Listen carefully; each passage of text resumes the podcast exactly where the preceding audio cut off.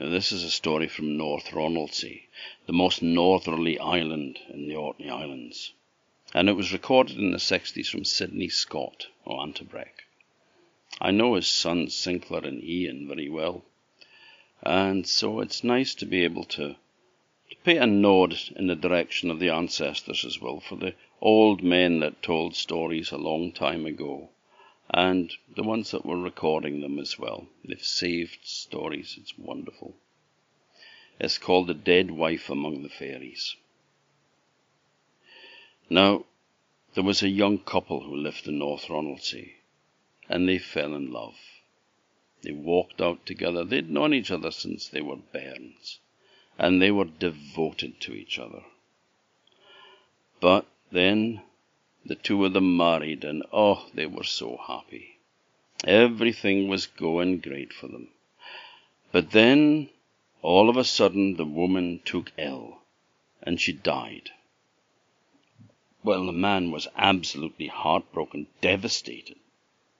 It just consumed every waking moment thinking about his wife. But you know, he thought that there was something strange going on he thought that the way that she died, and so suddenly, was something uncanny about it. So he went to see a spae wife. A spae wife is a kind of a witch, someone who has a lot of knowledge in magic.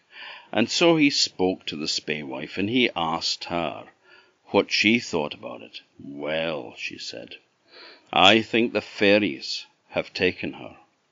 I think that she is in a mound at the Brae of Vershabrek. So, there is a way that you can see your wife again. And if you mark my words well, then you will see her. What must I do? How can I get her home for good? You can't. You cannot get her home for good, but this is the best that I can offer you. So she told him that he had to get an oaken stick, and a Bible, and a black cat. And then he had to wait until the night of the full moon, and when the moon was full he had to go up to the Brae of Vershabrek, and there there was a mound. And he would see in the bottom of the mound there was a hole like a little heathery cave.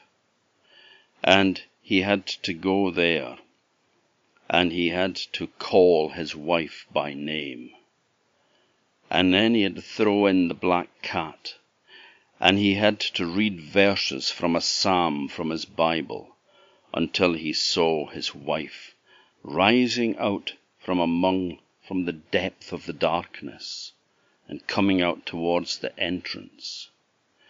But then the fairy folk would come and try to stop her. But when she spoke for the first time, then he could leap in among them and beat them savagely with the oak staff, and only that way would he be able to then spend the night with his wife talking to her.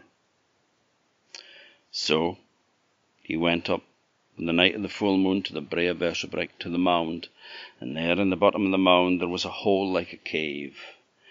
And he called his wife by name several times, and he threw the black cat in, and he read verses from the Psalms from his Bible, and his wife appeared in front of him, coming out from the darkness from deep down within the mound.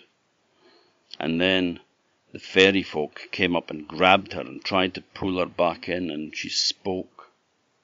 And he leapt down next to her, and he beat the fairies with his staff until he drove them all squealing and screaming back to the depths of their mound and then he could spend the night talking to his wife.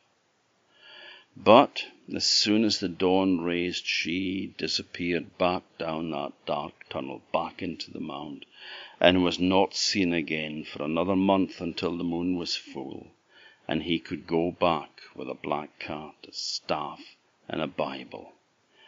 And he did that for as long as he lived.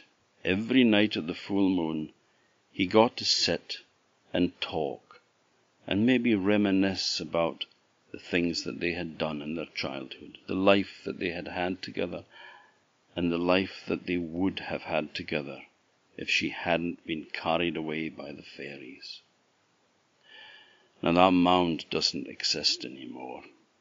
And the reason it doesn't exist is because they built the new lighthouse on top of that very spot. It's not a new lighthouse. It's about 160 years old, but it's, it's new compared to the other lighthouse that stands a bit further down the coast from there. But that is the story, anyway, of the dead wife among the fairies.